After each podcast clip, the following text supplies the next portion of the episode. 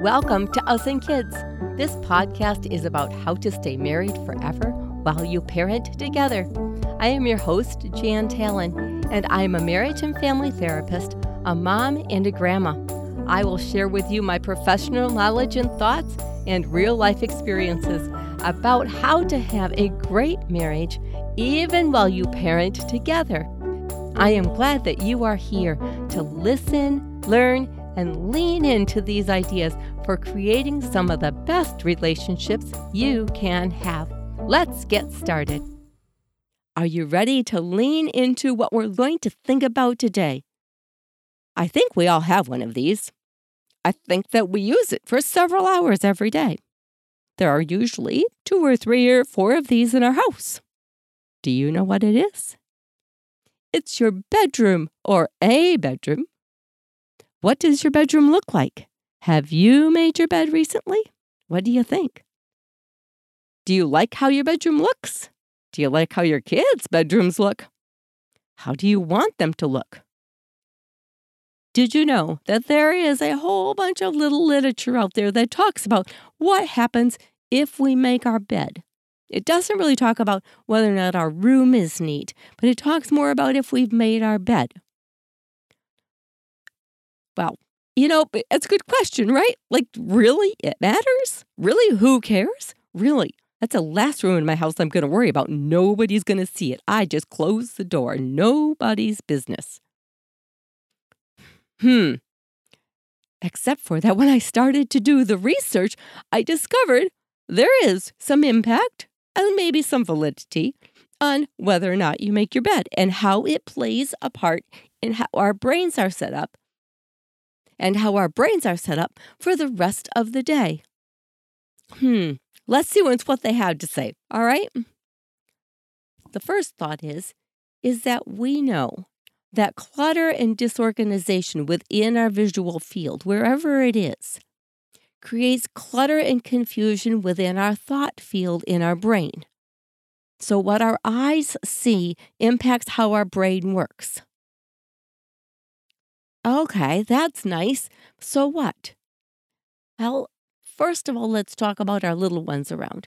Because when they're around, it's tough to keep a uncluttered house, right? If we are both working full time, we got kids coming and going with sports and other things, keeping an uncluttered house is almost a joke. And I understand that well because of I remember having those four kids around. It was almost a joke. I often thought I'm going to have one space in my house that is neat. When I go to bed, I'm going to have one space that I can see that I can say, oh, that looks pretty.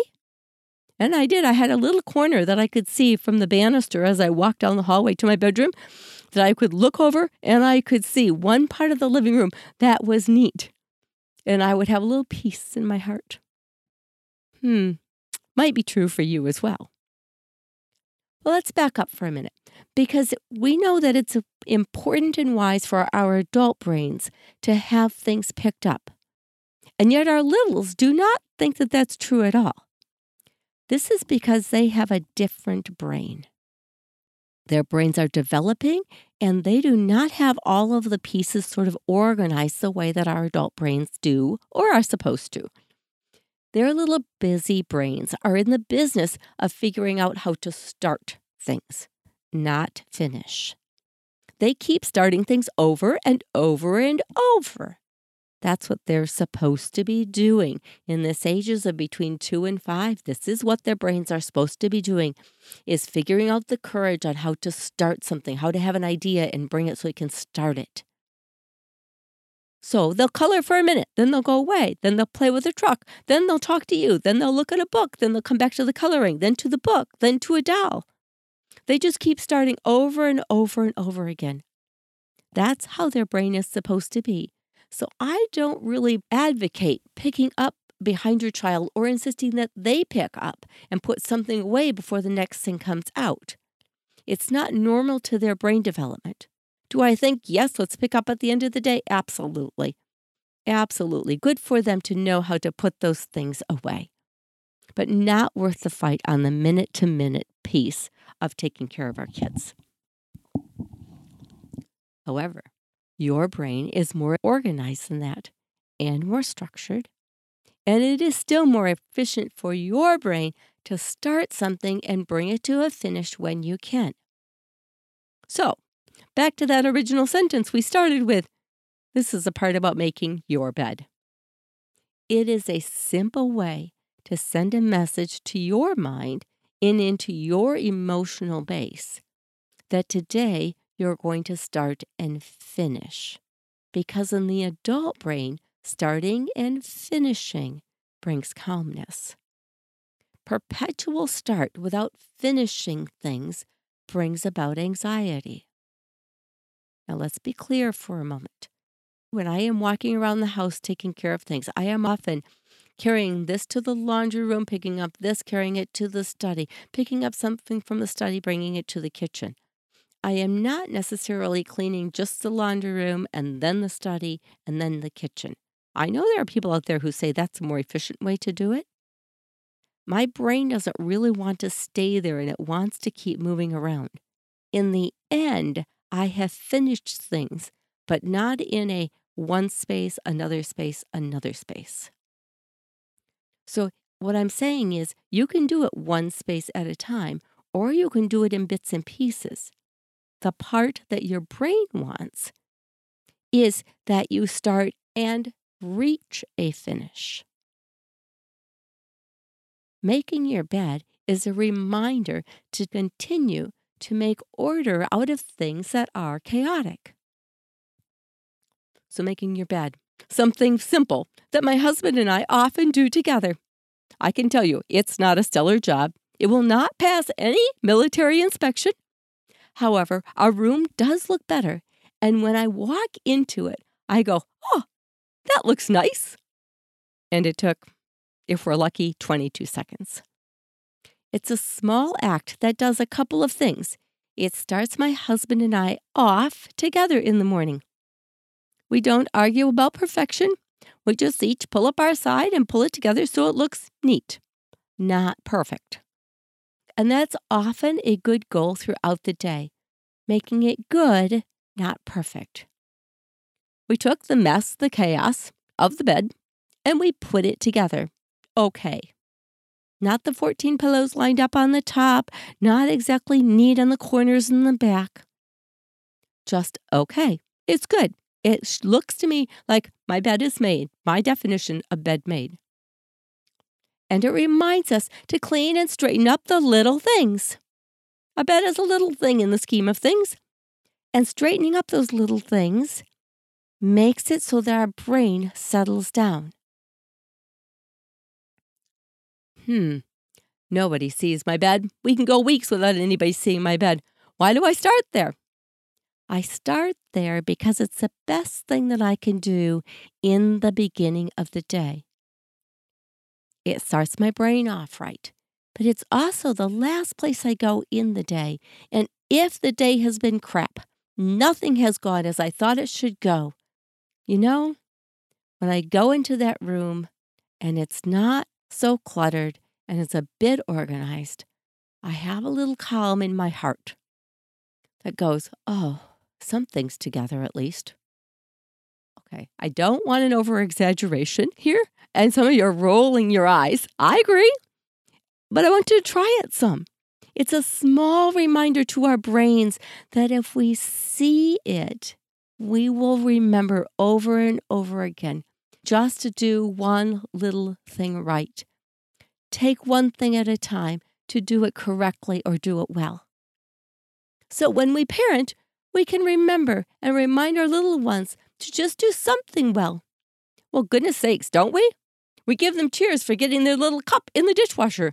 It's upside right, not upside down, but hey, they got it in the dishwasher. We give them cheers when they've lined up their books or they put their Legos in the bins. Those are the little things that when they look at it, they can see that they made order out of chaos. And I know it feels silly to think that doing something and starting your day without doing one thing right and all the way is a setup for continuing to do things well, one thing at a time, right and all the way. Hmm. We know parenting can be overwhelming. There's so much going on at once, and our brains get pulled in 40 different ways. Move the laundry, go to the dry cleaners, pick up those 40 million things. Oh, what should I do first? And when I think of what do I desire, what do I really need to get done today, I can think in terms of what is the small thing that will keep me motivated and keep my brain somewhat clear and somewhat uncluttered.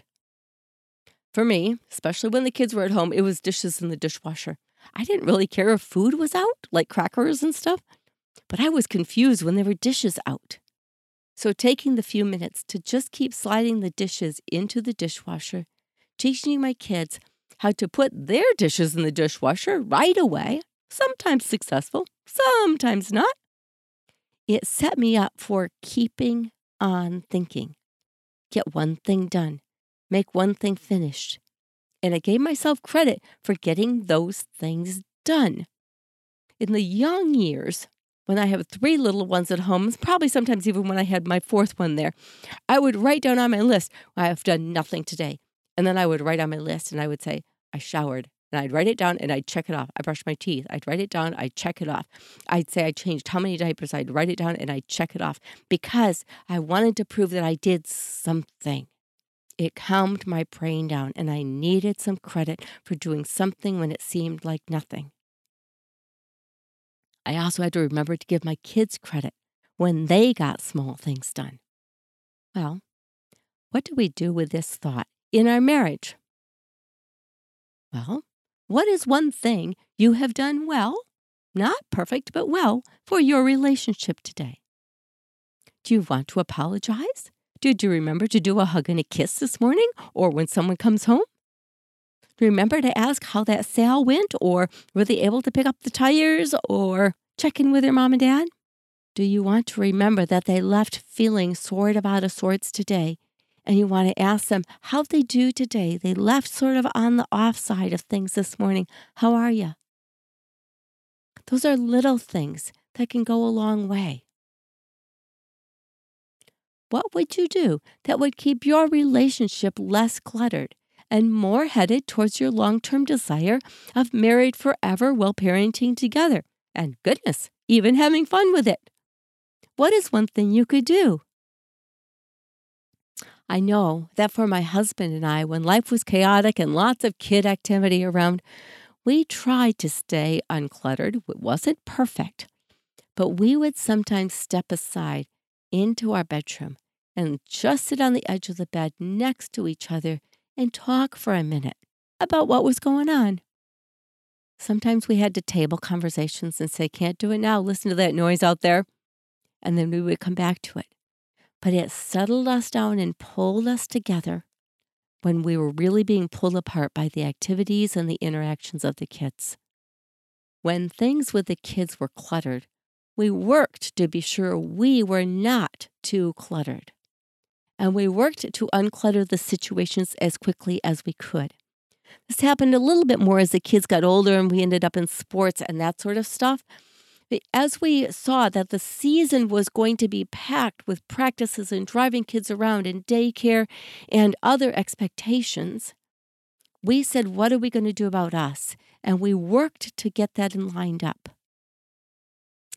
One time, one of our kiddos came home from school, a second or third grader, I think. She was just off. Crabby, snarky, resistant, loud.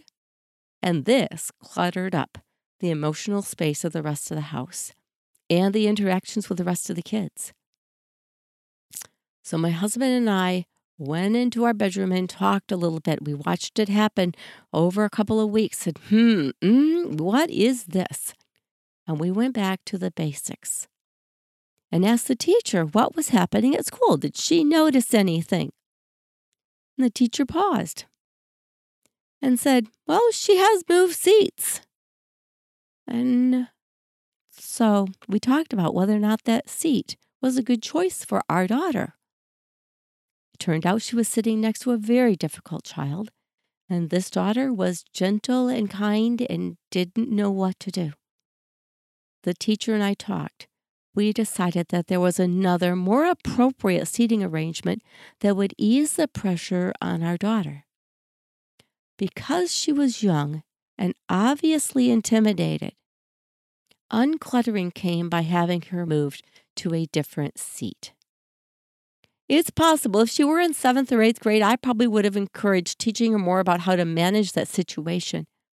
However, the teacher understood the intensity of the child that was by my daughter and my child's young personality and assessed it was never going to be a good situation and agreed to make it change. So, back to making the bed. Take care of the simple things quickly. I am so grateful that teacher saw what the situation was and said, We can take care of this. And she did. And my daughter the next day was like, Well, hello, it's so good to see you again. Remember what you want the end to be and work towards that end with grace and with conviction. So, back to the beginning. Pay attention to what is cluttering up your life. Work to simplify and unclutter it. If it begins by simply making your bed, tracking your checkbook better, putting the dishes in the dishwasher, go for it. Oh, yes, do it.